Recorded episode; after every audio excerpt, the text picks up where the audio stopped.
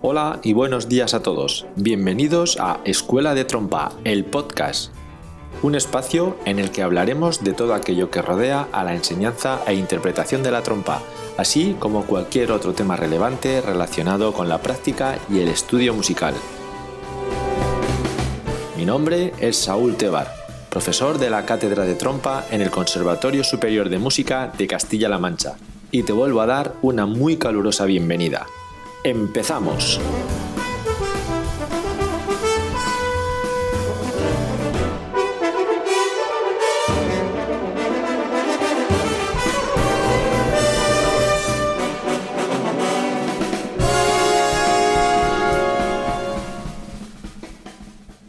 Después del desarrollo de la trompa doble en 1897, surgieron dos estilos principales de trompas, el Kruspe Horner y el Geyer. Desde entonces, la mayoría de trompas fabricadas se han basado en ambos estilos.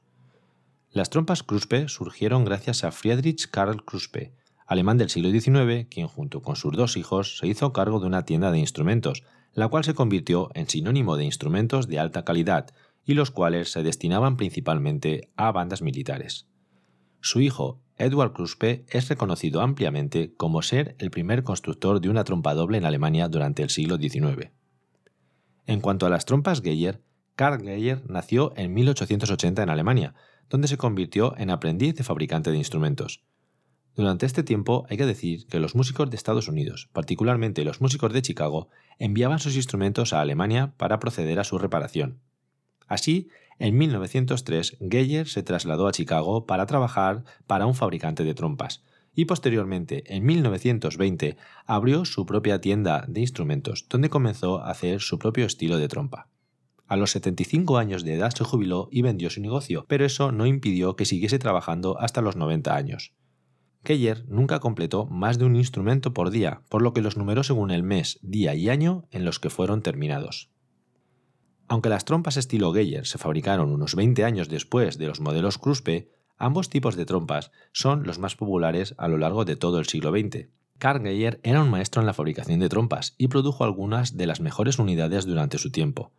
Cada trompa fue hecha a medida y específicamente para cada trompista.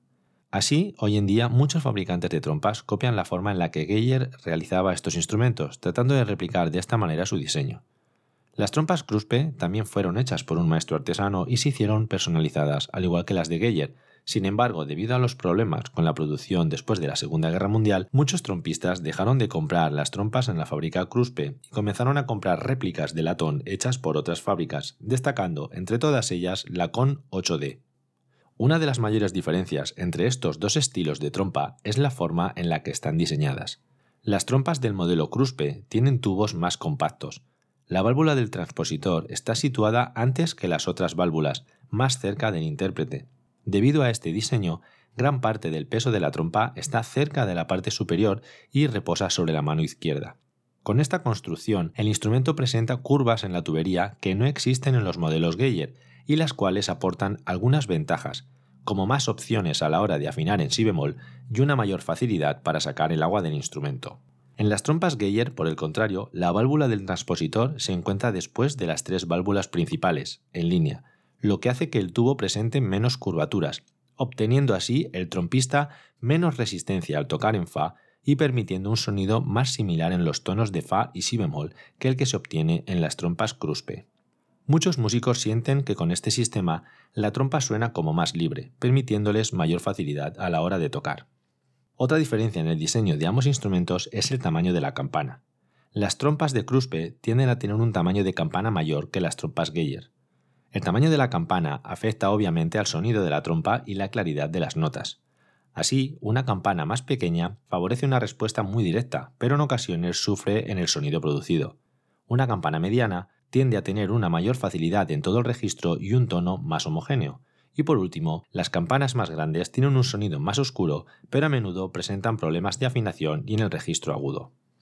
Por último, entre las diferencias de ambos modelos de trompa debemos hablar del metal con el que están construidas, pues afecta tanto al sonido como a la sensación a la hora de tocar, así como al diseño de las tuberías.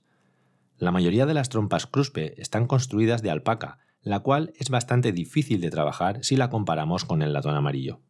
La mayoría de las trompas Geyer generalmente están fabricadas de latón amarillo, por lo que casi todos de estos modelos están fabricados a mano en lugar de por máquinas. El razonamiento detrás de las diferencias entre los dos tipos de metales se debe al sonido y la resonancia. La alpaca tiene un tono más brillante, pero debido al tamaño más grande de la campana, las trompas Kruspe tienden a tener un sonido suave. El latón amarillo tiene un tono más oscuro, y junto con una campana más pequeña, el sonido producido es ligeramente más brillante que el Kruspe. Hoy en día, el uso de estos sistemas atiende más a gustos personales que a otros factores, aunque si hemos de establecer alguna generalización sin que ello suponga ninguna afirmación, puedo decir que en Europa se suele tocar más con modelos Kruspe y en América con modelos de trompa Geyer, aunque como digo, depende de cada intérprete y del instrumento con el que se encuentre más a gusto.